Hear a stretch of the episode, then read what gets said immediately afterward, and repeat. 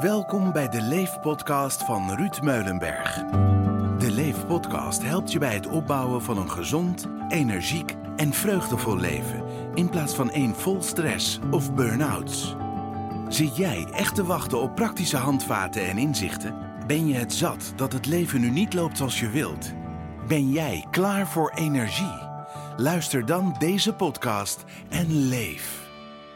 Ja, lieve, lieve, lieve luisteraars, welkom alweer bij onze volgende podcast.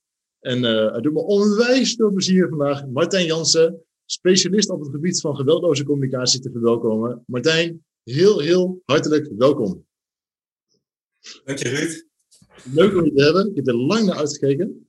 Uh, want geweldloze communicatie, dan denk ik bij mezelf gelijk van, hoezo dan? Heb je daar zo normaal gesproken zoveel geweld in dan? Hè? Maar, ik hang aan je lippen, Martijn. Wil je gelijk van, van wal steken? Want ik ben heel erg nieuwsgierig. Wat is geweldloze communicatie?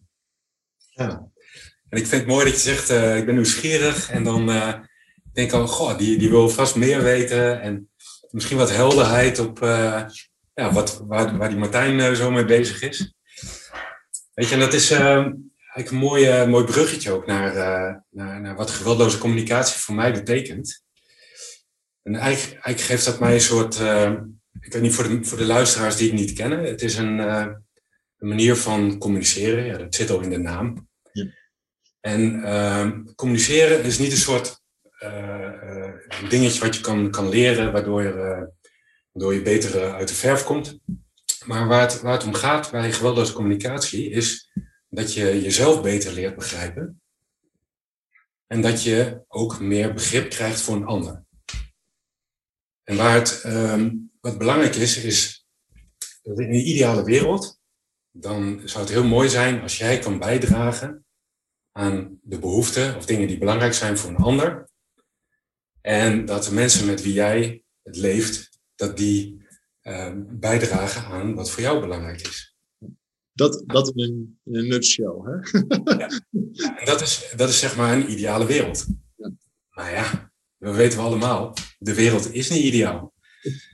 Dus de wereld die zit vol met uh, etterbakken, uh, klootviolen, uh, luiwammersen, irritante figuren. en dat levert frustraties, dat levert op machteloosheid, dat levert van allerlei gevoelens op. En dus dat, dat is een vorm van geweld. Snap ik. Dus, en dat, nou, ik, zou even in een, in een hoog over. Uh, geweldloze communicatie bestaat eigenlijk uit, uit vier simpele stapjes. En de eerste is waarnemen. En waarnemen uh, zegt iets over nou, hoe kijk je de wereld in. Weet je, dus eigenlijk is een mens is een, een individuutje en die kijkt in de wereld, die ziet dingen, die interpreteert dat op een bepaalde manier en dat doet iets met je. En dan komen we bij het tweede stapje en dat is gevoel. Dus alles wat je doet en wat, wat via je zintuigen binnenkomt, dat geeft een bepaald gevoel. Ja. Nou, even het heel hoog overgaande gevoel is of prettig, of het is niet prettig. Nou, als het prettig is, dan komen we bij het derde stapje en dat zijn je behoeften. Dus als iets prettig is, dan zijn bepaalde behoeften, en je kan het ook horen als dingen die belangrijk voor je zijn, die worden ingevuld. En als iets niet prettig is, dan is iets wat voor jou belangrijk is, wordt niet ingevuld. Nou, dus in die ideale wereld is uiteindelijk de behoefte is eigenlijk iets wat, wat je drijft. Het feit dat wij hier nu een podcast opnemen, en mijn behoefte is om, om bij te dragen en inspiratie te leveren voor de luisteraars. Ja, ja. heel. En voor mij ook inspiratie. Uh, niet als, als wijsheer, maar gewoon op een laagdrempelige manier uh, inspireren. Dat is uh, absoluut uh, mijn, mijn behoefte. Ja. Dus de behoefte van jou en mij, dus in dit geval loopt dat, loopt dat wat in sync, is dat om bij te dragen aan het welzijn en, en, het, en het geluk van de ander. Ja. En de manier waarop we dat doen, is in dit geval een podcast. Maar je kan het ook doen door een coachsessie aan te bieden. Je kan het ook doen om bepaalde dingen te delen of iemand te adviseren om ergens naar te kijken. Nou, wij kiezen nu ervoor, en dat is een strategie, dus een manier om die behoefte te vervullen. Stapje 4. Ik weet niet, ik hoop dat de luisteraars het allemaal kunnen, kunnen volgen. Stapje 4 is verzoek. En een verzoek is hoe geef ik handen en voeten aan het invullen van die behoeften. Wat is de actie? Wat doe ik? En het is uiteindelijk gericht op een bepaalde verbinding. Dus je hebt die behoefte in jezelf en je hebt behoefte in de ander. Mooi. Ik ben wel benieuwd hoe de, of dat voor jou iets nu oproept. Weet je, dan hak ik hem in stukjes. Want als ik doorga, dan uh, lul ik het hele uur vol. We hebben een uur, uh, Martijn. Dus uh, geen zorgen. Het interessante is natuurlijk, hè, wat, je, wat je zegt. Jij en ik zijn, dagelijks met, met mensen bezig die hevig gestrest en, en burn-out zijn. Hè? Voor, de, voor de luisteraars en eventuele kijkers. Ehm, Martijn is ook mijn collega. dus mocht je dat nog niet in de gaten hebben, en, mocht je uh, uh, graag gecoacht worden door, door uh, Martijn, dat kan hè, stuur daarna even een mailtje naar ons toe. Maar voor nu, kijk, we hebben heel veel te maken met mensen. En dat is natuurlijk ook zo'n beetje een van de belangrijkste levensvragen die iemand heeft. Wie ben ik? En dan heel snel erachteraan, wat kan ik dan? En dat waarnemen, hoe meer mensen we coachen, des te meer we ook zien dat, dat, dat wat je waarneemt, dat het per definitie altijd verschilt van een ander. Dus um, het is helemaal ook gebaseerd op, op, je, op je ervaringen, uh, ook op de mensen wat je bent. Bijvoorbeeld, ik vergelijk het wel eens met een tijger. Hè? Als je een tijger ziet, um, dan, dan denk je gelijk, oh oh, help. Maar eigenlijk is dat helemaal irrationeel, want ik heb totaal geen ervaring met tijgers. En misschien is er wel één druk op de knop en dan kan ik zo'n beest gewoon lekker laten zitten, weet je wel. Dus datgene wat ik waarneemt, dat doet iets met me. Dat, dat levert inderdaad een bepaald gevoel op. Alleen, dat is zo irrationeel als het maar kan. Hoe, hoe, zie jij dat? Nou, op zich, in het context van een tijger, dat is inderdaad, ja, weet je, ik zit hier ook veilig in, in Deventer in het kantoor. Daar komt die tijger niet. Maar die tijger staat wel symbool voor uh, iets wat voor jou belangrijk is. Een tijger uh, kan te maken hebben met de behoefte aan veiligheid. Dus op het moment dat je waarneemt, ik zie een tijger. Nu kijk even door de bril van geweldloze communicatie. Hè, want je, je hebt heel veel manieren om daarnaar te kijken. Maar als ik kijk, dus zet even mijn bril op van geweldloze communicatie. Dan denk ik, ik zie een tijger.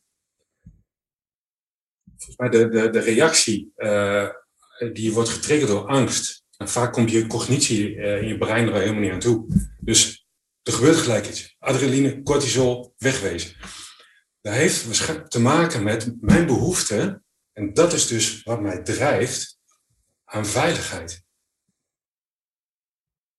Dus wat kan ik doen op het moment, en in het geval van die tijger heb je daar geen, geen, geen ruimte voor, geen tijd voor. Maar in een andere context mogelijk wel. Dus wat als het om veiligheid daarmee te maken heb, wat voor verzoek kan ik dan doen? Aan mezelf of aan die tijger? Dus ik kan die tijger vragen, wil je weggaan? Die denkt van, dikke vinger. Je honger? Mijn behoefte is honger. Ja, eten. Of eten. Oké. Okay. Dus ja, dat is niet zo'n goede strategie om die behoefte aan veiligheid in te vullen. Dus wat kan ik nog meer?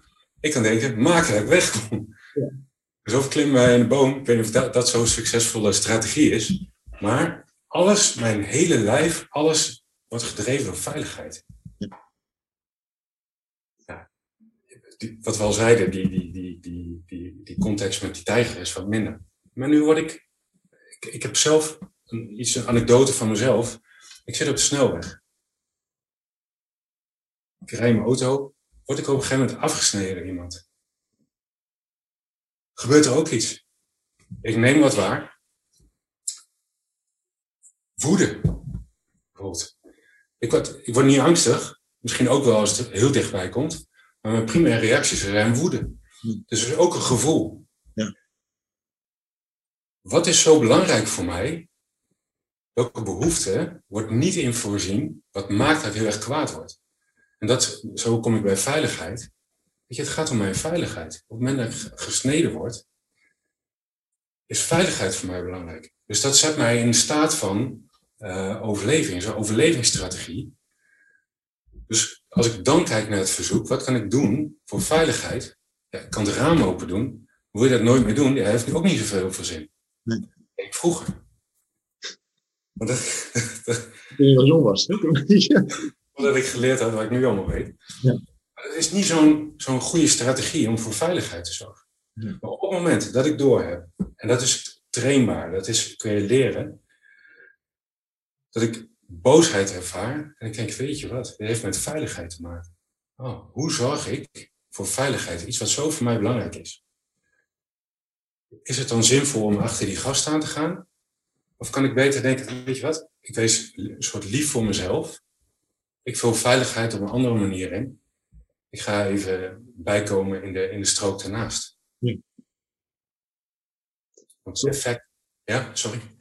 Dat, dat is eigenlijk waar het dan gaat over geweldloze communicatie. Eigenlijk met, met name met jezelf eigenlijk. Maar in dit geval wel. Dus je kijkt, en, dat, en weet je, dat, raakt soms ook de cirkel van invloed. Ja, weet je, die, die gast hebt misschien niet eens door, die is al lang weg. Ja. Dus het, het is een vorm van zelfzorg. Dus hoe zorg ik, hoe zorg ik voor mij? Binnen, binnen de mogelijkheden die ik heb.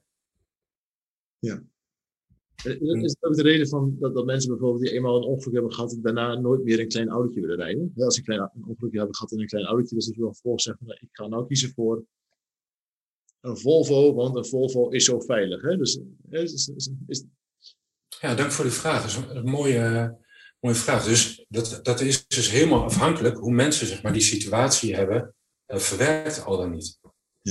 Als de impact zo groot is dat je, dat je mega angstig wordt en je behoefte aan veiligheid, uh, dat je die niet kan voorzien op een manier, dan is een strategie voor de behoefte aan veiligheid, kan een grote auto zijn. Ja. Maar op, op het moment dat ik er op een andere manier mee omga en zie van hé, hey, dit heeft met mijn veiligheid te maken. En, ik, en misschien kan het zijn dat ik op een bepaalde manier anders in de, in de auto zit. En misschien dan niet een hele grote auto nodig heb. Omdat ik ook graag, en dat behoeftes komen vaak met meer dingen in, in, naast elkaar. Ik wil ook graag rekening houden met medebestuurders. Dus als ik in zo'n uh, zo'n tank ga zitten, ja, wat is de impact? Hoe kan dat zijn op anderen? Dus geweldloze communicatie gaat dus niet alleen over jou, het gaat ook over de ander. En hoe zijn wij samen? Je hebt een eigen verantwoordelijkheid, een stuk zelfzorg. En dan gaat het natuurlijk over bij, bij het coachen. Van hoe zorg ik goed voor mezelf? En op het moment dat je daar wat meer handen en voeten aan kan geven, dan ontstaat er ook wat meer ruimte van, hé, maar hoe is dat dan voor jou? Hoe is het voor de ander? Want daar gebeurt ook iets. Maar nu staat mijn hele focus, eerlijk gezegd, Martijn, staat op, uh, op waarnemen. Uh, ja. Ik denk dat eerlijk gezegd, als het over, over communicatie, hè, van, uh, dat heel weinig mensen erin slagen om, om bij zichzelf waar te nemen van wat doet dit eigenlijk met mij. Um, en, en iemand, zeker met leidinggevende, die was, was wat te maken hebben met iemand zegt, joh, mijn leidinggevende zet me altijd in een hoekje. Dat, dat zegt ook, ook, iets over jou als mens. Als je zoiets zegt, hè, dan word je in een hoekje gezet of laat je je in een hoekje zetten. Ja. Dus dat, dat, waarnemen van wat gebeurt er dan. Want eigenlijk mensen zijn altijd dan gelijk daar reactief op. Wat je net zei, van je wordt afgesneden en ik rijd erachteraan en je staat die man op zijn, uh, op zijn snuit. Uh, waar, zit, waar zit die crux, uh, Martijn? Hoe, hoe, kan dat? Nou, um, de woorden die een persoon kiest, van ik, uh, ik word in een hoekje gedreven. En hoe voelt dat als je in een hoekje gedreven wordt? Um, ja, goed, veel mensen, dan zit je op, op, op niveau natuurlijk. Hè? En, en eigenlijk zeg je van, je hebt haast, als je het heel erg doortrekt, dan zeg je eigenlijk van, je hebt geen reden meer van bestaan. Oh ja, je mag er niet meer zijn. Dat kan. Dus de behoefte kan zijn ertoe doen. Of van betekenis zijn. Of erkenning, waardering. Dat zijn hele essentiële uh, behoeften die, die tot het diepste van je zijn raken. Alleen de woorden die iemand kiest, dat kan heel, heel genuanceerd zijn. Dus bij de een die in een hoekje gedreven voelt, die voelt misschien iets van angst. En angst heeft heel vaak te maken met een bepaalde mate van veiligheid. Maar misschien uh, voelt iemand die zich in een hoekje gedreven wordt, nou, voelt misschien zich ook heel klein. En klein, uh, dus die heeft even meer behoefte aan ruimte. Dus zo kunnen er, en dat is heel, heel genuanceerd, en daarvoor is het ook heel belangrijk dat, er, dat je een bepaalde ruimte neemt. Dus op het moment dat je in een hoekje gedreven wordt, dan voelt het ook, voel je misschien ook dat het overweldigend is. Wat heb je nodig? Wat is de behoefte als iets overweldigend is? Er is mogelijk wat, wat meer ruimte. Ruimte om, om eventjes bij de dingen stil te staan. Dus hoe kun je daarvoor zorgen? Ja, mooi. Maar het gaat allemaal razendsnel, hè? Dus ik praat er nou redelijk makkelijk over. Maar op het moment dat je. En ik ben al, al zes jaar met, met deze materie bezig. En elke dag leer je nog. Dus het is een proces. Het is een proces van mildheid en, en vriendelijkheid ook naar jezelf. Van, oh, wat heb ik nodig? Wat wordt hier geraakt? En op het moment dat je er niet bij kan, omdat je wat ruimte nodig hebt, vraag een time-out bijvoorbeeld. Dus hoe, geef ik handen en voeten aan ruimte? Als jij, weet geeft trainingen in uh, geweldloze communicatie. Hè? en met het waarnemen, dat is natuurlijk wel een superbelangrijke stap. Om niet gelijk erbovenop te kletsen. Of, of gelijk jezelf helemaal slecht te voelen. Of door jezelf, en dat, dat zien we natuurlijk met, met mensen met burn-out snel gebeuren. Van, dat je jezelf gaat aanpassen aan een ander. Maar dat je eerst die check bij jezelf doet. Van ja, welke waarneming, wat, wat, wat doet dit nou met mij? Ja. Hoe, hoe leer je de mensen dat aan dan? Want dat is natuurlijk wel, ja, je hoeft niet alles te vertellen uit je training, maar ik ben wel een beetje nieuwsgierig. Nee, nee. ik deel heel graag. Weet je, voor mij pakt uh, iedereen die er een baat bij heeft, doe het alsjeblieft. Weet je, en um, als, ik, als het gaat over waarnemen, dan gaat het eigenlijk om, om de feiten. Hebben we het over hetzelfde? En ik weet, zo'n Byron Katie bijvoorbeeld, die heeft daar een hele, hele work omheen gecreëerd. Dus hebben we het over hetzelfde? Is wat wij zien, gaat het over hetzelfde? Ik heb, um, ik heb ervoor gebruikt in een training wel eens een foto, heb ik een oud mannetje en die zit met zijn hand in zijn oog. Dus dan laat ik dat zien. Oké, wat zie je? En je krijgt heel vaak krijg je interpretaties van mensen. Dus interpretaties of oordelen. Dus het gaat niet, dan is het geen zuivere waarneming. Maar het is niet verkeerd om te oordelen. Dus geweldloze communicatie gaat niet, oh, ik mag niet meer oordelen, ik moet helemaal vriendelijk zijn. Nee, helemaal niet. Het is juist veel interessanter als mensen gaan oordelen en uh, bij wijze van je voor rotte vis uitmaken. Want daar zit dus iets in, een cadeautje, wat super belangrijk is. Dus een oordeel, kijk, dus ik heb ook, die, die, neem even dat, dat, dat oude mannetje, en die zit met zijn handen in zijn oog. En de meeste mensen zeggen, oh, die is, die is heel verdrietig, die is zielig. Of zo. Dus dat verraadt iets over de, de waarnemer. Ja. Van die heeft misschien iets van compassie met dat plaatje wat ze zien. Maar het kan even goed zijn dat die man een zandkorrel in zijn ogen heeft. Dus die heeft helemaal geen, uh, geen, geen, geen, geen, geen compassie nodig. Maar misschien een, een pincet of een, uh, Weet je, dus je gaat bij het waarnemen, ga je al heel gauw in een bepaalde richting. Dus het, is, het gaat erover van, um, ja, wat zie je werkelijk en, en hoe interpreteer je dat? Wat Cruyff zei, je gaat het pas zien als je het door hebt. Dat is natuurlijk wel waar, want je neemt iets waar met, met je eigen waarheid. Dus um, wat je, stel je hebt net zelf een hele verdrietige ochtend gehad en je ziet dan zo'n foto van een man die zit met zijn, vingers in zijn ogen te blijven, dan denk je al snel inderdaad van oké, okay, dan zou die ook een verdrietig zijn. Eh, maar als je misschien zelf die ochtend ook een stofje in je oog hebt gehad, of een vlieg, dat je denkt, nee, die pult van die vlieg eruit, weet je, er is niks in de hand. Ja. ja dus stap 1 is, kunnen wij uh, over, met elkaar over eens worden, hebben we het over hetzelfde. Ja, als dat niet zo is. Ja, dat is hartstikke mooi. Aan de hand van een voorbeeld? Ja, graag. En um, we gaan, uh, gaan uh, bungee jumpen, Ruud. We? oh. nou, ik, ik proef al een beetje, we hebben niet helemaal hetzelfde beeld uh, bij, bij bungee jumpen. Dus wat, wat doet dat met je als ik zeg we gaan bungee jumpen? Nou ja, ik heb dat ooit eens gedaan, in, van een brug af in, in Frankrijk. En als ik eraan terugdenk, dan, dan heb ik toch wel weer wat, wat vochtige handjes, om heel eerlijk te zijn. Ja. Ja. Dus ik kan me voorstellen dat bij, bij de gedachte aan een bungee jumpen, dat je dat interpreteert of associeert met het gevoel van iets van angst of, of machteloosheid. Je bent even alle controle kwijt. Je bent bijna letterlijk en figuurlijk aan de, aan de goden overgeleverd. Klopt dat? Ja. ja. Weet je, en ik heb dat niet gedaan. Dus als ik denk van, ah, bungee jumpen, dan zou ik niet meer komen. Ik denk, oh, ja, er zit iets van, iets van nieuwsgierigheid in me. Is ook iets van uh, mijn behoefte aan uitdaging, mogelijk. Dus je ziet met één en dezelfde waarneming, één en dezelfde situatie, komen we ergens compleet anders uit. En ja, ik vind het ook wel spannend. Dus willen wij, en dat is ook heel belangrijk bij, bij communicatie, welke intentie heb je? Dus die Ruud die kan me gestolen worden. Ja, dat is niet de intentie om, om verbinding te zoeken. Maar als, wij, als ik graag iets met jou wil doen, ja, dan is misschien bungee jumpen niet uh, de juiste strategie om onze behoeften allebei te vervullen. Want jouw behoefte aan, aan, aan misschien iets van veiligheid of controle wordt dan niet vervuld. En ik ben helemaal uh, in mijn hum, want ik ben op avontuur. Ja. Ja, dat, dan, dan vinden wij elkaar niet.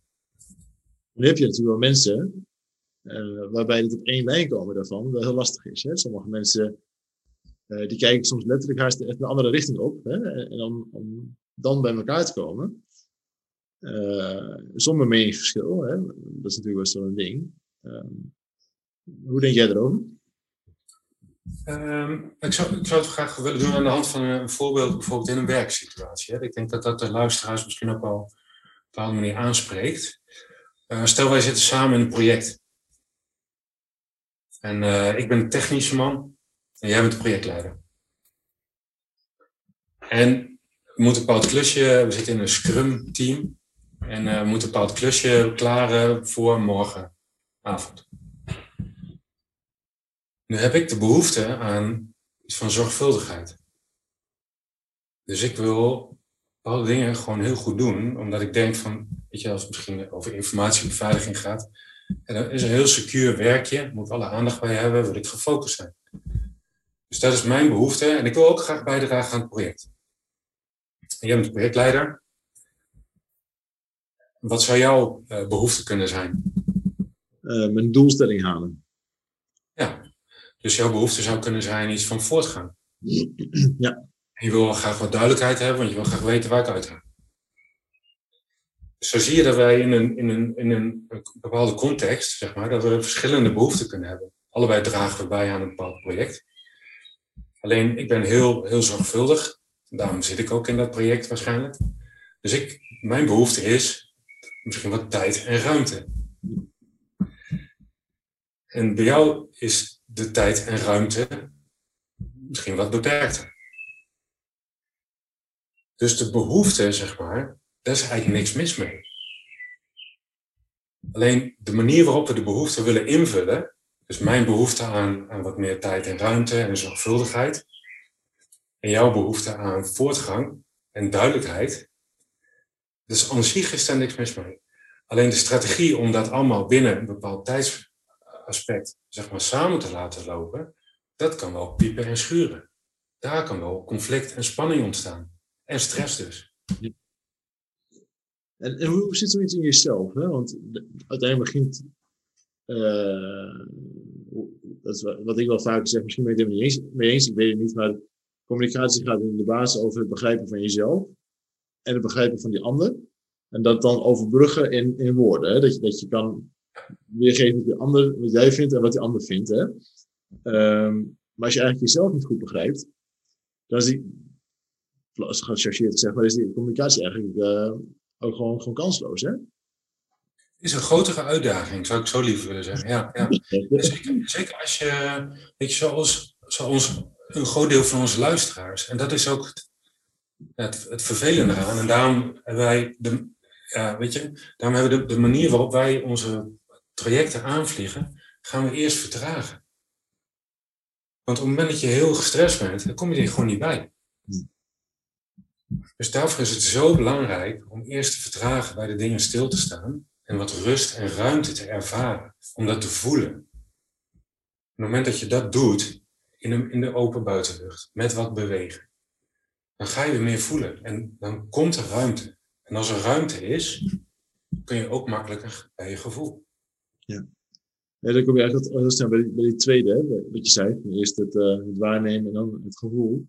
Alleen al rennende uh, ga je nooit in jezelf checken waar je echt een behoefte eh, aan hebt. Hè? Dus er zit dan een logische opbouw in natuurlijk in, in deze, in deze dingen. Mm Alleen ik denk dat het herkennen van je eigen gevoel, uh, zeker in, in zakelijke omgevingen, dan wordt het al snel allemaal een soort van overgevoelig. Hè? Herken je dat of niet? Uh, overgevoelig wil ik niet zeggen, wil ik niet direct ik kan me wel voorstellen als mensen zeg maar, heel, uh, heel gestrest zijn, dat er wel een, een, een hogere mate van uh, gestrestheid en gevoeligheid is. Nou, ik bedoel even vanuit uh, werkgevers, hè, ja, moet even ja. kijken wat mijn gevoel erbij is. Verdorie man, we moeten gewoon targets halen. Zo. Ik hoef niet heel erg om, om gevoel te denken. Nee, ja. Dus dat, is, dat, is, dat zou ik dan willen betitelen als jargon. Weet je, dus als ik, als ik verbinding wil met mensen, ga ik, ga ik niet direct praten over gevoel of zo. Dan denk je van, wat, heb hij dan, weet je wel? Uh, uh, word eens wakker. Maar ik, kan, wel, ik zal wel andere termen gebruiken, maar in, in deze podcast wil ik het wel... Weet je, het is een soort uh, model. een proces wat je intern kan lopen. En ook nieuwsgierig kan zijn naar de ander. Alleen de woordkeuze maakt, is afhankelijk van welke sociale context zit ik in. Dus um, als, we, als we terug naar het voorbeeld van die, van die projectleiding. Jij wil graag wat uh, voortgang en duidelijkheid. Ik wil graag wat, wat, wat, wat meer tijd om zorgvuldig te kunnen zijn. Als wij dat nou van elkaar weten, dan zouden we kunnen kijken van oké, ik hoor dat jij graag wat voortgang wil en wat duidelijkheid. Ik wil graag wat, wat meer tijd. Wat kunnen wij doen idealiter dat beide behoeften vervuld worden. Ja. Maar dat is dus alleen in een situatie waarin wij allebei die rust en ruimte hebben. Als je helemaal over je toeren bent en je, en je, je weet van voren en achter niet meer dat je leeft. Daarom is het zo belangrijk, hoe maak ik dan die zelfverbinding? Hoe krijg ik dan inderdaad, wat je zegt, helderheid op mijn gevoelens en uiteindelijk ook mijn behoeften daaronder? Het, het bijzondere is, uh, je hebt ondertussen honderden mensen aangestuurd. Niet alleen in mijn huidige bedrijf. Daar zijn er nog geen honderden. maar wel in voorgaande uh, jobs. En ik heb zelden iemand gehad die niet wil. Die niet wou. Dus het ergens op, op intenties. Maar ik heb eigenlijk altijd wel gezien dat, dat mensen om een reden ergens werken. Een bepaalde behoefte hebben Um, dus kan tijdsbedrijf zijn, of te doen, of een bepaalde voldoening krijgen uit een dag. Maar dat, dat iedereen wel een bepaalde be, intentie heeft om iets van elkaar te boksen. Ook al komt het er op dat moment niet uit, ook, uit, ook al presenteert iemand op zich op dat moment anders vanuit, kan mij allemaal niet schelen. No way, no way. Hè? Eigenlijk wil iedereen wel. Uh, wat, wat, wat, hoe zou je dat kunnen aanpakken? Want uh, als je dat als basisprincipe wil stellen, is dat, dat, dat 98% van de mensen gewoon wel wil, wil wat is daarvoor nodig om, om daar dan ook die mooie uh, geweldloze communicatie op toe te passen? Ik denk dat um, een stuk nieuwsgierigheid en compassie naar de ander, maar ook naar jezelf. Dus dat, er, dat die helderheid er is, wat leeft er in jou en wat leeft er in mij. Dat is, dat is idealiter. Dus een stukje nieuwsgierigheid kan enorm helpen. Op het moment dat ik in mijn oordelen zit, en ik denk die kerel met, die, met dat handje in zijn in in zijn oog, en ik vul dat in, ik interpreteer, ik doe een aanname, oh die zal wel dat of dat, ja dan, zit ik, dan sla ik de plank volledig mis. Maar op het moment dat ik, dat ik enige mate van nieuwsgierigheid kan opbrengen, kan het al enorm helpen dat, dat die ander er ook mag zijn. Maar ook nieuwsgierig naar jezelf. Dus nieuwsgierigheid is wel een soort uh, ja, smeermiddel om ergens te komen. Op het moment dat ik de boel vastzet, is er geen ruimte. Ja. En, die, en die compassie, waar je het over had? Ja. Maar compassie, dat. Uh, kijk, op het moment dat je geraakt wordt en getriggerd, dat gebeurt mij ook, dat, dat, kan iedereen gebeuren, dan ervaar je op dat moment wat, wat weinig ruimte en dan kun je er wat, wat, wat lastig bij. Dus de uitdaging die je dan hebt, is hoe krijg ik weer, hoe hoe herstel ik mezelf? Hoe, kom ik weer, krijg ik weer wat ruimte? Hoe kom ik in balans? Het kan zijn dat ik ademhalingsoefeningen ga doen, dat ik uh, coherent word, dat ik uh, een, een, affirmatie doe van rust en kalmte. Weet je, dan, de taak is dan om zo snel mogelijk eigenlijk uh, de, de, ja, de, mezelf te herstellen, waardoor er wat ruimte kan komen voor iets van nieuwsgierigheid of compassie, dus naar jezelf. Um, even kijken. Ben ik hem even kwijt? Ja, we hebben het over compassie. Nou ja, en dat, um, die compassie naar jezelf, Hè, compassie naar de ander toe, dat snappen mensen wel vaak. Hè? Dat, je, dat je begrijpt wat een ander graag nodig heeft. Maar ik denk, zeker met onze doelgroep voor mensen met stress en burn-out, dat compassie naar zichzelf, dat je ook in de gaten krijgt van, joh, in een effectieve communicatie, waarbij je eigenlijk in een goede zin kan vertellen wat jij wilt en kan achterhalen wat die ander wil. Maar die compassie naar jezelf, dat je ook kijkt, wat, heb ik dan nodig? In plaats van jezelf continu te schikken naar de ander. Want dat, dat projectteam, dat vind ik prachtig. Hè? We hadden vroeger natuurlijk wel heel veel tests. Mag er wat van vinden. Hè? Maar de ene en de andere test die, die laat zien wat voor persoonlijkheid je hebt. Hè? En uh, uh, bij mij kwam dat altijd wel uit dat ik uh, grote stappen snel thuis. En het grappige was, ik heb altijd managementassistenten gehad. Die altijd veel meer analytisch waren. En juist heel erg op de details zaten. Omdat het zo complementair was aan elkaar. Uh, en dat is het, het, wonderschone ervan, vind ik. Is dat is of heel erg complementair, of je krijgt echt knallende ruzie als je mekaars behoeften daarin niet weet te, te respecteren. Want ik ga dan veel te hard. En die ander zegt juist, oh rustig, want we moeten dit nog, we moeten dat nog, hè, en we zijn er niet klaar voor. Hè, en, maar als je dan dat gesprek erover kan blijven aangaan, van ja, wat bedoel je dan en wat heb je dan nodig dan? En, en dat naar twee kanten toe, ja, dan ben je goud waard voor elkaar. Hoe zie jij dat? Ja, inderdaad. Precies. Mits die, die ruimte er dan is. Weet je, maar op het moment dat je gestrest bent, ervaar je gewoon minder ruimte. En dan schiet je wat eerder in je oordelen. Of, dus dan is het zaak dat je daarvan bewust bent. En wat ruimte creëert. Voor jezelf, maar misschien ook voor de ander. Dus als, dan kun je bijvoorbeeld zeggen van ik vind uh, dit, dit en dat is belangrijk voor me. Ik wil dat even met je bespreken. Wanneer heb je tijd? Ja. Ja, nu niet, want ik ben, uh, ik ben hartstikke druk. Oké, okay, maar het is wel belangrijk voor me.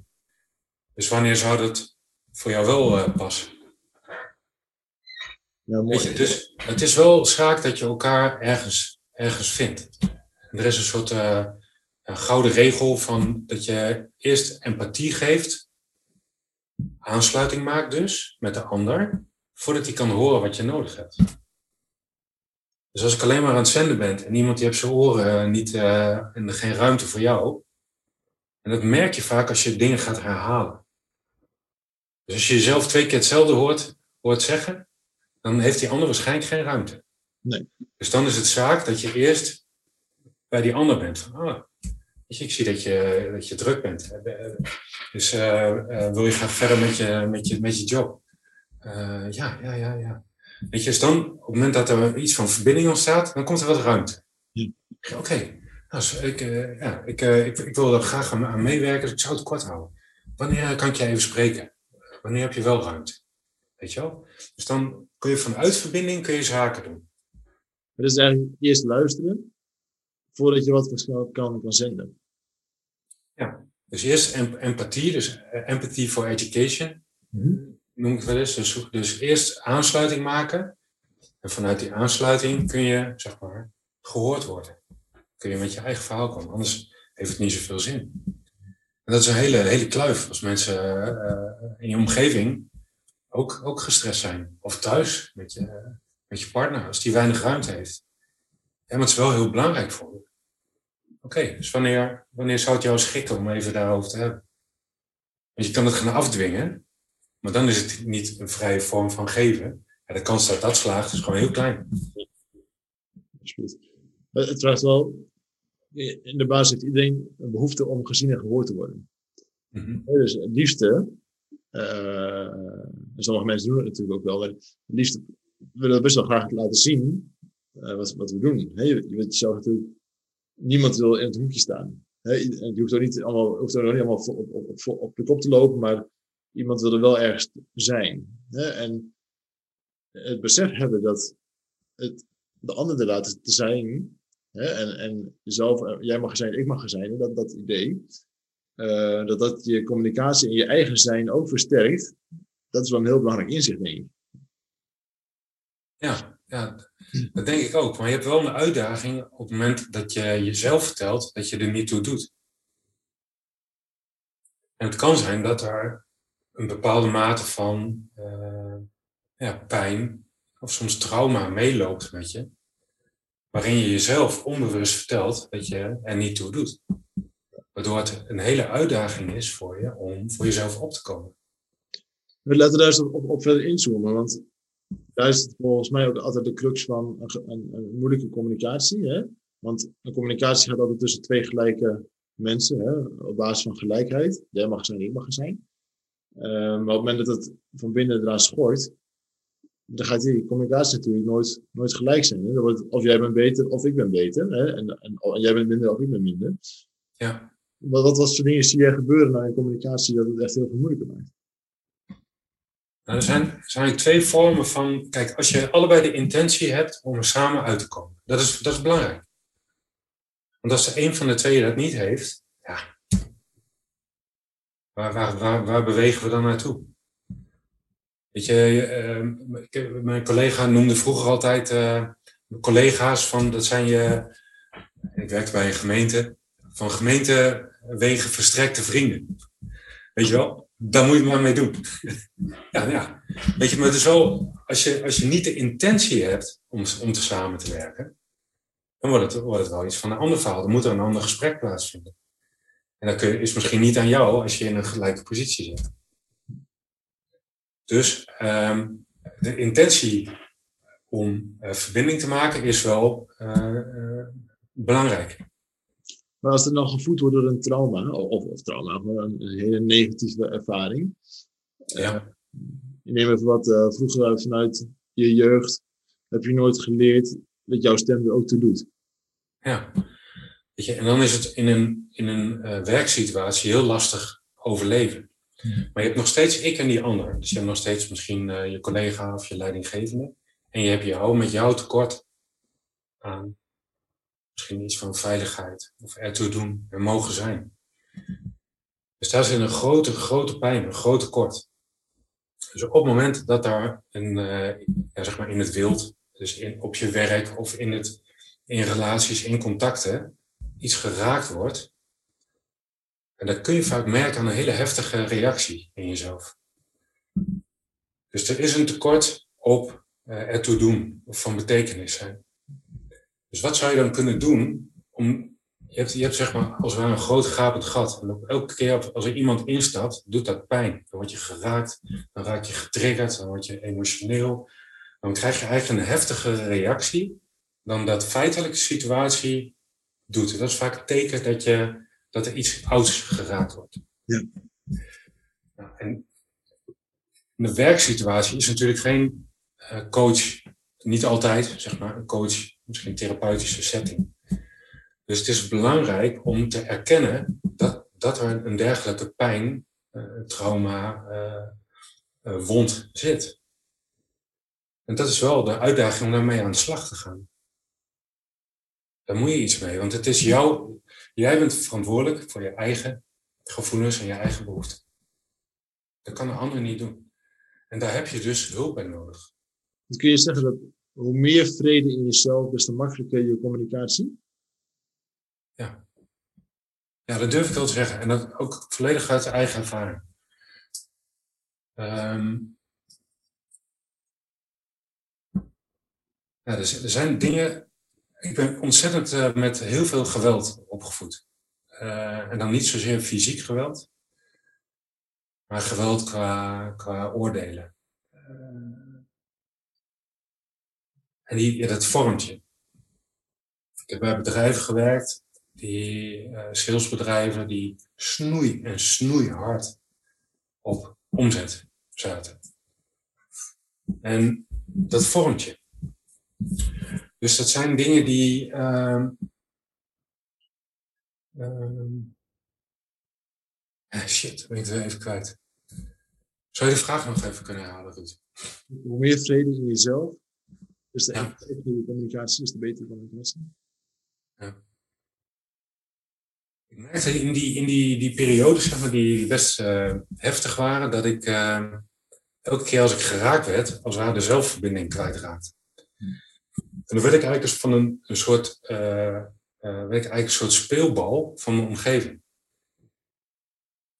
En wat ik in de loop der jaren geleerd heb is, naarmate ik mezelf beter begrijp,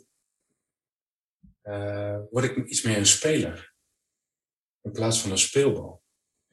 Dus ik heb geleerd om wat beter voor mezelf te zorgen. En ja, soms op de, op de harde manier. Uh, met vallen en opstaan. En keer op keer weer opnieuw beginnen. En het grootste deel is eigenlijk ja, vroeger gevormd.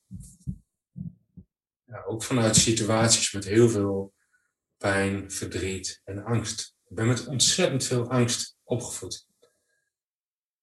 Uh, ja, dat, en dat zullen meer oude, mensen hebben die, weet je, zo oud als ik zijn en ouders die misschien de oorlog hebben meegemaakt. Er zit gewoon eigenlijk een soort systemisch, krijg je een hoop uh, belast, belasting krijg je mee. Dus mijn pa die had een eigen zaak. Hij was altijd, altijd sappelen, altijd hard werken. Hij maakte zich ontzettend druk en zorgen om geld. De verwarming mocht niet te hoog, de kaas mocht er niet te dik. Dus dat vormt je. Dat maakt je eigenlijk super angstig. Uh, om, om eigenlijk jezelf te kunnen zijn. Dus uh, de, de, mijn moeder kreeg zelf zakgeld. Weet je, zo'n angst was er dat daar zorgvuldig met geld werd omgegaan.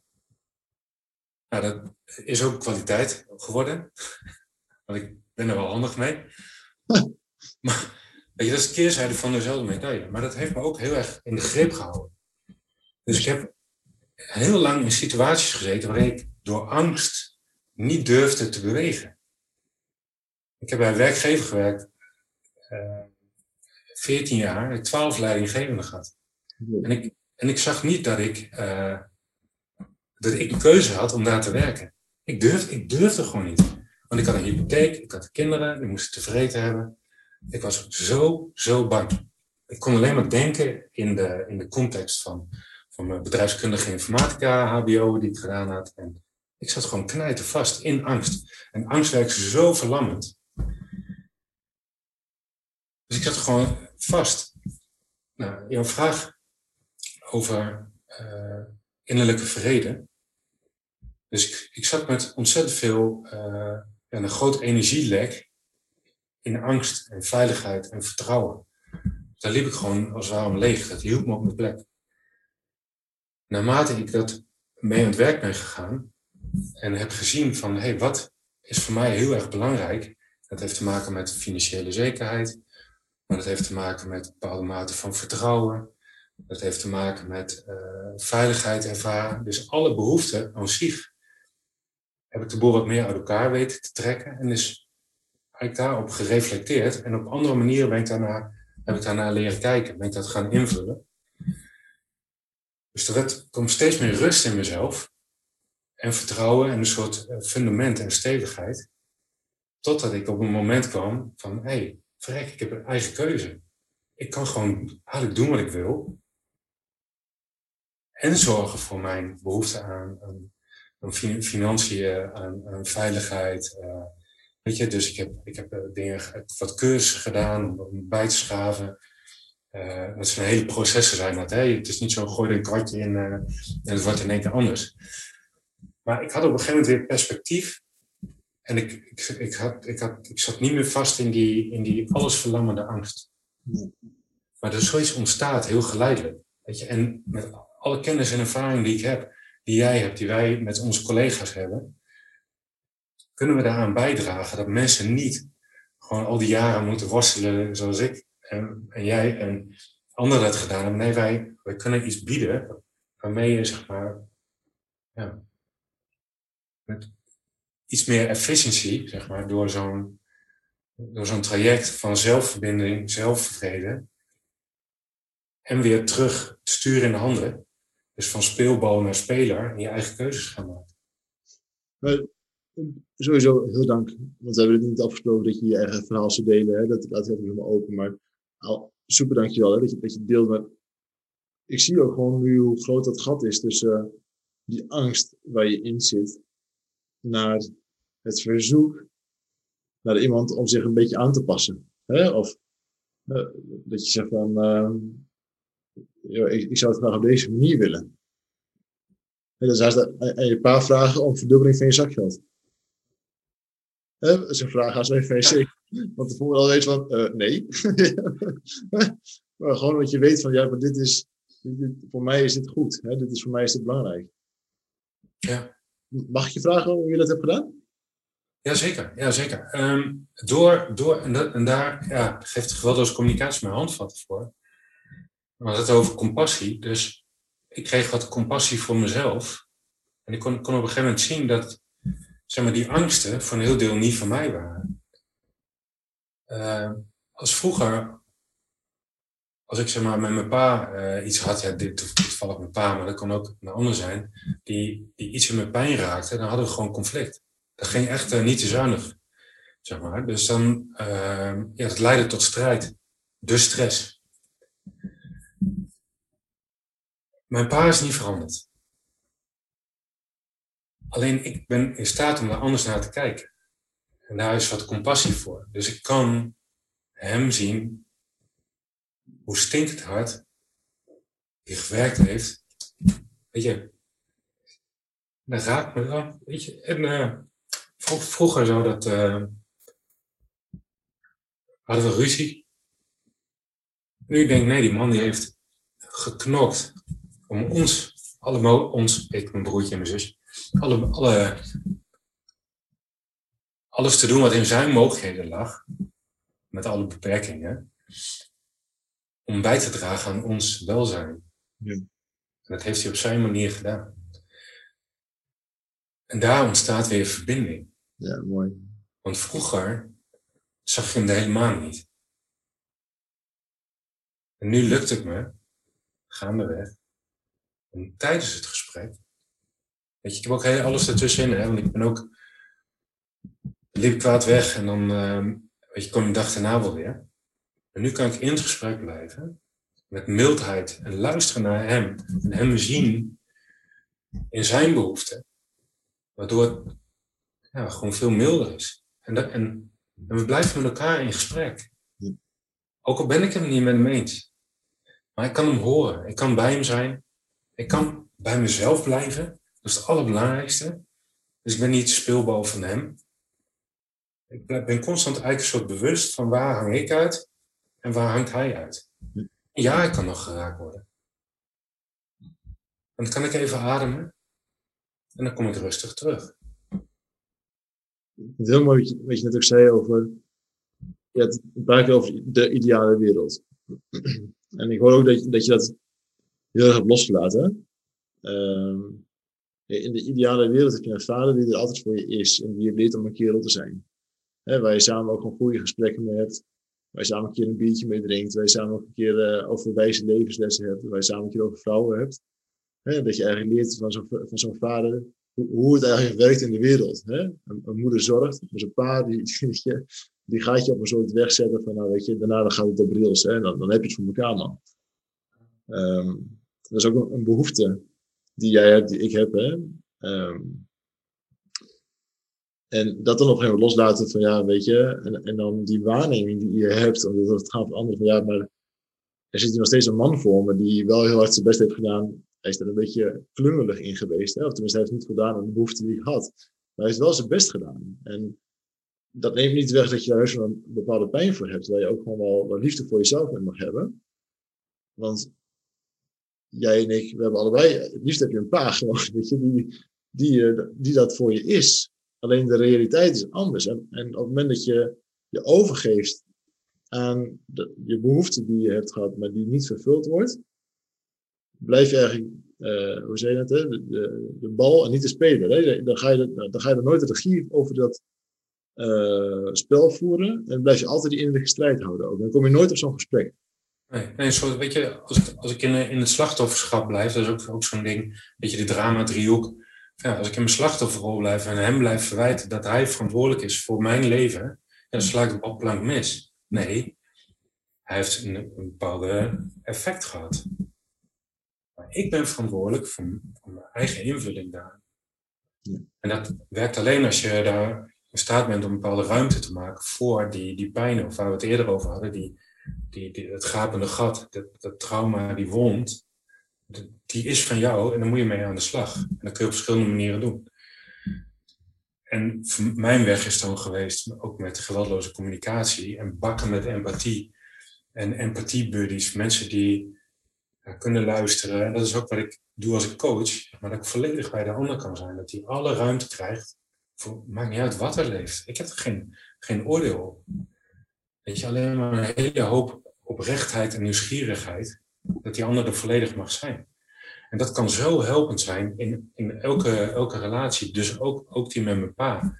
Dus die vrede waar je het over had, die ik intern ervaar, uh, is een soort van, dat geeft een soort, er zit eigenwaarde, er zit zelfvertrouwen. En, en daarmee ook ruimte voor, voor mezelf en voor die ander. Het is wel lastig, want je zit al snel in een soort van rol. Het is bijzonder lastig om, om het echt te eiken op je diepste binnenste ik. Welke rol bedoel je? Uh, bijvoorbeeld, ook mijn pa heeft vroeger altijd heel veel gewerkt. Hè? En ik heb hetzelfde proces van jou, wat ik, ik, ik, herken dat wel. Tot op een gegeven moment dat je dus inderdaad ziet van, joh, het is gewoon eens deze man die uh, qua communicatie uh, wat ruimte voor verbetering heeft. um, en, en als ik hem bel of zo, weet je, dan gaat het of over een nieuwe auto. Of niet, niet van hem, ook van mij. Maar het gaat altijd over praktische zaken en nooit over een gevoel of zo, weet je. Hè? Maar hij doet daarin wel zijn best, weet je.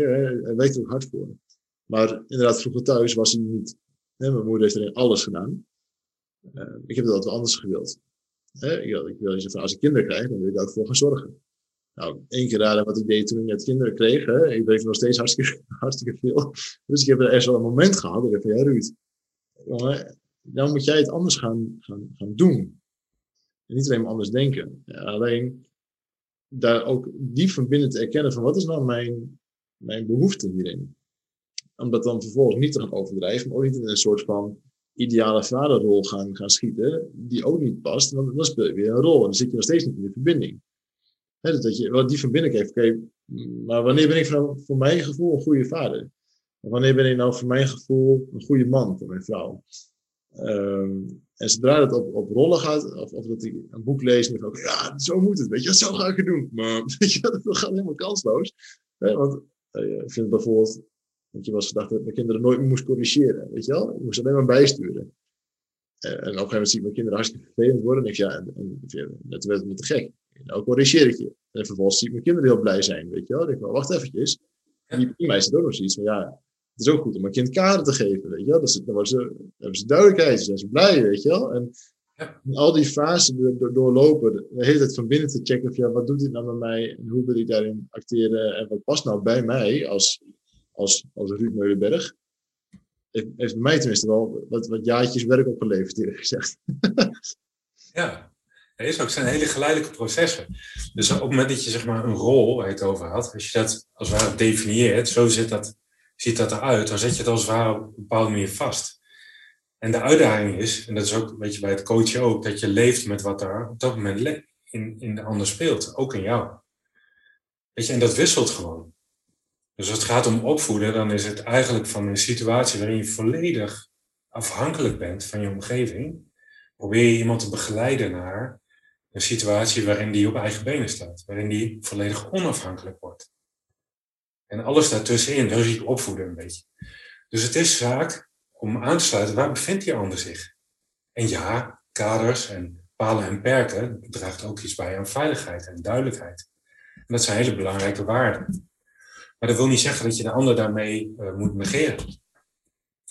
Dus je kan altijd checken van, hé, hey, ik zie dat je, weet je, als het gaat om uh, aan tafel, weet je, uh, eten. Behoefte is bijvoorbeeld voeding. Ik heb zelden meegemaakt dat we allemaal op hetzelfde moment honger hebben. Dus nou, dat levert bij voorbaat al gezeik op. dus, oké. Maar wat, waarom zouden we dan op hetzelfde tijdstip aan tafel willen? Nou, de behoefte, er zitten misschien andere behoeften bij. Misschien iets van gemak.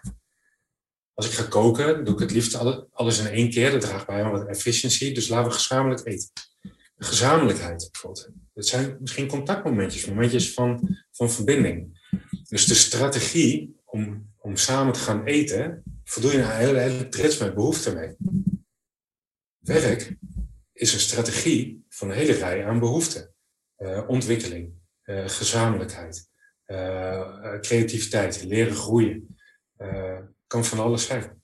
De partnerkeuze ook. Dus met, je, je kiest een dame of een heer of waar je voorkeur ook ligt, daar vervul je bepaalde behoeften mee.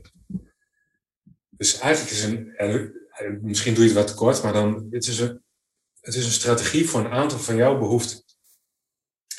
Nou, dus als je, als je kijkt naar, naar uh, opvoeding en, wat het over onze ouders, die, die proberen ook een aantal behoeften te vervullen op een bepaalde manier.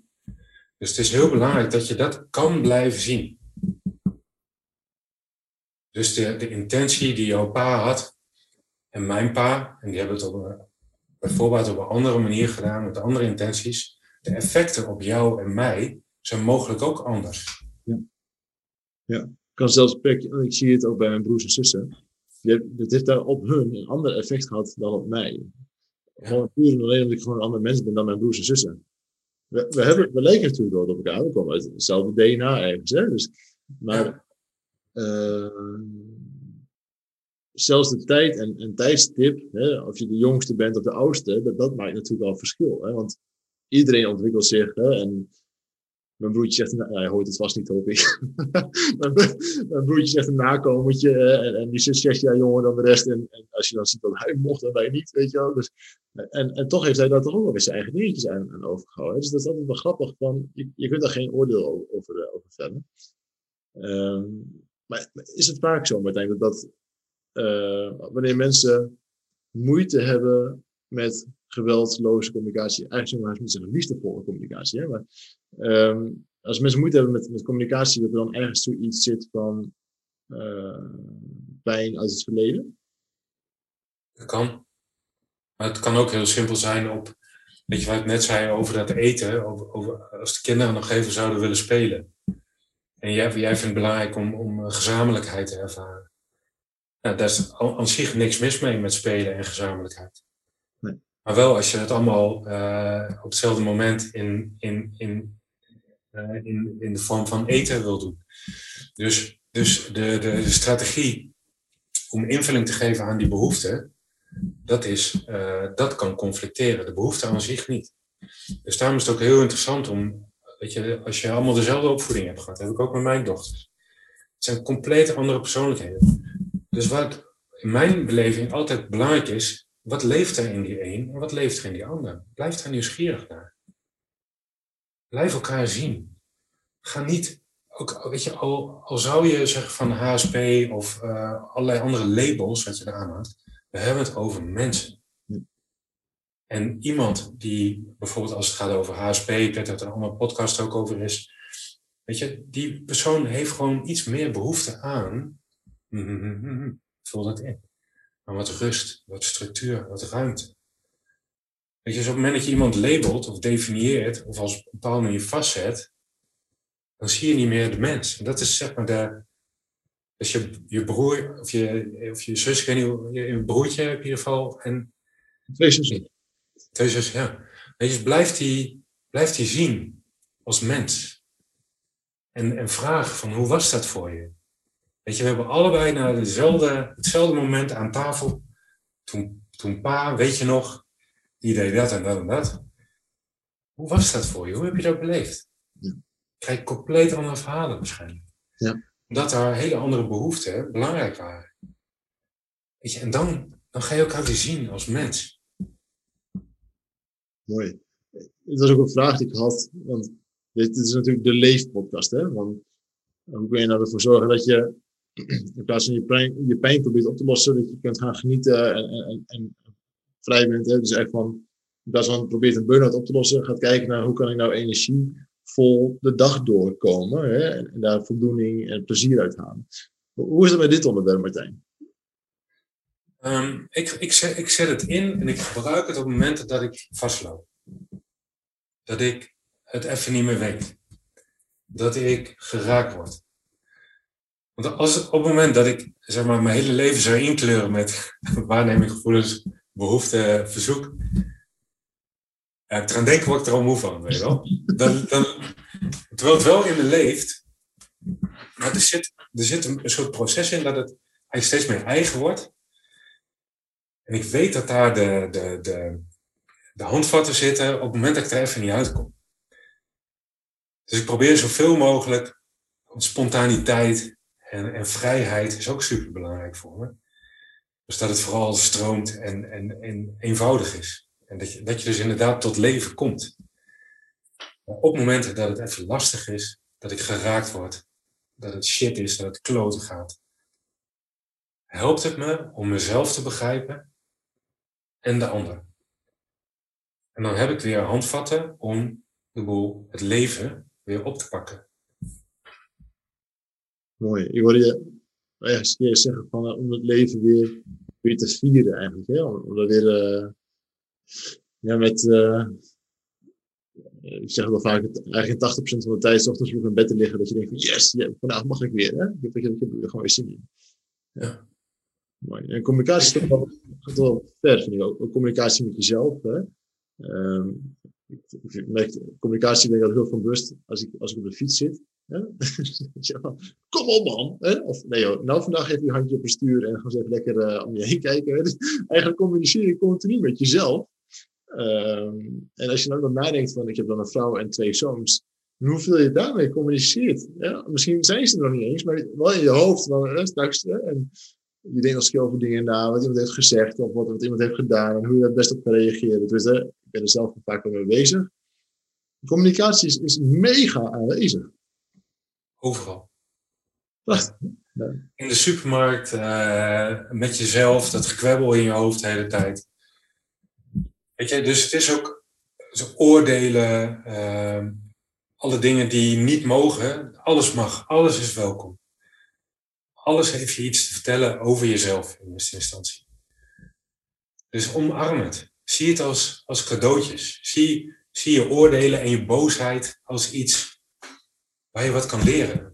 De boosheid is een prachtige energie om. Er zit iets onder, een cadeautje, iets wat zo belangrijk voor je is. Anders word je niet boos. Weet je, dus alles mag er zijn. Zowel bij mij en bij de ander. En kan een stukje nieuwsgierigheid en compassie opbrengen om het te begrijpen. Top man. En dat, en dat brengt je verder. We beginnen heel voorzichtig een beetje richting het uur te gaan van deze podcast.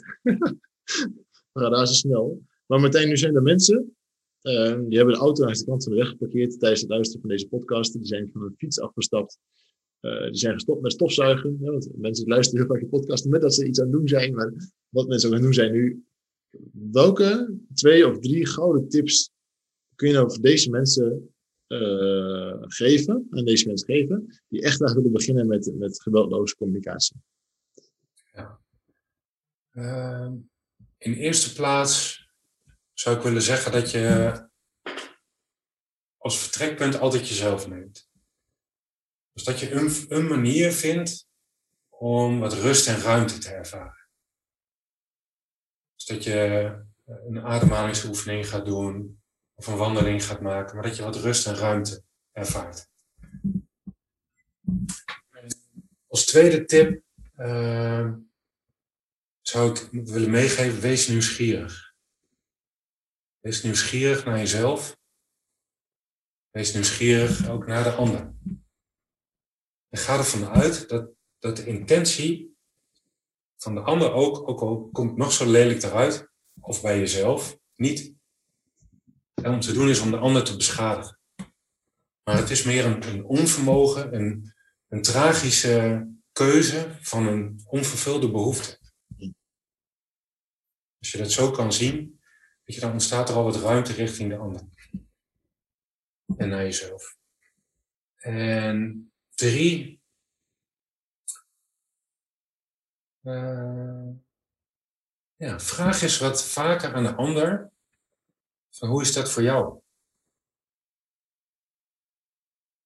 Dus dat je, als je op het moment dat je jezelf hoort praten, dat je eens een keer vraagt van, hé, hey, hoe is dat nou voor jou dat ik dit zo zeg? Ja.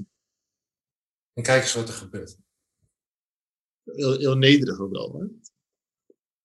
Ja, en ook, er zit ook iets van nieuwsgierigheid in. En, uh, ja. Het grappige vind ik ook, er zit hier altijd een soort van uh, knipoog in. Dus datgene wat je in communicatie vaak hè, zo raakt, dat is vaak het punt waar je zelf nog geen helemaal een eigen compassie op hebt. Hè? Dat je nog niet helemaal hebt geheeld voor jezelf. Mm -hmm. dus eigenlijk het leven geef ik je eigenlijk continu datgene wat je nog mag ontwikkelen. En als je het op een, op een zachte, liefdevolle manier doet, zoals je die omschreef, dan raak je daar ook steeds beter in. Dan krijg je steeds meer vrede in jezelf. En als je het goed aanpakt, op die rustige, dat je ook tijd neemt om de liefde voor jezelf te hebben, dan wordt die communicatie eigenlijk steeds makkelijker. Ja. ja later als je groot bent, dan gaat het lukken of zo. Ja, het, het, het, is een, continu proces. Je bent, je bent ook nooit klaar. Nee, nee. En soms is dat best wel frustrerend. Ja, dat zegt, als ik, als ik frustratie merk, denk ik, ach, er zit zo'n verlangen onder dat, het, dat ik wat vaardiger zou zijn. Dat ik, dat ik wat meer uh, vlieguren had en uh, dat het wat meer spontaan en automatisch, onbewust, bekwaam daaruit zou komen, weet je wel. En dat ik daar met een soort mildheid naar mezelf en niet veroordelend van sukkel die je bent, zie je wel, je leert het ook nooit. Nee, ik, oké, ik, ik ben op weg. En ik beweeg me voorwaarts. Ik weet waar ik naartoe wil. En dat is in mijn geval certificering als geweldloze communicatietrainer. En daarmee dient het mijn eigen leren en groeien. En dan kan ik bijdragen nog beter aan, aan dat van de ander. Prachtig. Volgens mij hebben we het cirkeltje rond. Volgens mij zouden we ook nog uren door kunnen praten. Laten we dat de luisteraars niet helemaal aandoen. Ik wil je heel erg bedanken, Martijn. Ook voor je prachtige persoonlijke ervaringen die je met ons hebt gedeeld. En ik denk dat het mega waardevol is voor iedereen die hiermee te maken heeft. We een prachtig antwoord hebben gegeven ook op, uh, ja, op wat is geweldloze communicatie en de liefde voor jezelf en de liefde voor een ander en dat iedereen er mag zijn. Ja. Super mooi. Ja, mooi, mooi samengevat, uh, Ruud. En ik wil jou danken voor, uh, ja, voor eigenlijk ook wel een podium om een stukje van mijn passie te mogen laten, laten horen. En ik wil misschien ook de luisteraars wel oproepen van ja, als je vragen hebt, laat het ons, jou en mij weten. En ja, ik ben ook wel nieuwsgierig hoe, dat, ja, hoe, hoe anderen dit horen. Of ze wat mee kunnen. Dus ja, dus laat dat, laat dat gerust, uh, gerust weten. Ik weet niet wat we, ik over me afroep nu, maar uh, ook wel nieuwsgierig. Gewoon liefdevol oplossen. ja, ja. Maar ook tof uh, dat, je, dat je ook wat van jezelf deelt. En weet je, dat ja, bevestigt meer wat ik, al, wat ik eigenlijk al weet. Weet je, dat je gewoon ook een mens bent, een mooi mens die, die de, leven, de wereld een stukje mooier wil maken. Dankjewel. En, daarvoor zijn we hier. Yes. Ja. Mooie woorden van, van een mooi mens, hè, die Martijn Jansen. Super bedankt. Lieve luisteraar, als je nou denkt, joh, deze podcast, daar heb ik heel veel aan gehad. en die podcast die, die raakt me. Uh, hou niet voor jezelf. Martijn en ik doen dit omdat we, wat we zeiden, de wereld willen inspireren. en help ons om andere mensen ook te inspireren. Dus als je zegt van, joh, deze podcast, ik heb het wel gehad, maar ik ken nog twee of drie mensen aan wie je deze podcast gaat doorsturen. Of, je laat een, reactie achter, of je laat een beoordeling achter. Je helpt ons ermee om onze behoeften te vervullen. Hoe gaaf is dat? Hè? En misschien kun je daarmee ook je eigen behoeften vervullen. Maar onze behoefte is het om andere mensen te inspireren. Dus deel daarmee. Als je vragen hebt over dit onderwerp, wees dan ook welkom. info.ruudmeulenberg.nl en we proberen binnen 24 uur je reactie te geven. Voor nu dat je echt onwijs bedankt voor alles wat je hebt, uh, hebt gedeeld, uh, Martijn. Uh, ik wil je zeker ook dat podium geven en, en bedankt ook voor je mooie woorden. En ik zeg nou alvast tot de volgende keer. Bedankt. Dank Ruud. Thanks van high five. Dankjewel voor het luisteren naar de Leef podcast. Wil je meer weten over stress of burn-out? Meld je dan aan voor onze podcasts of bezoek onze website. Vind je dat meer mensen deze waardevolle informatie moeten horen? Deel dan je mening en beoordeel deze podcast. Samen werken we aan een beter leven na je burn-out.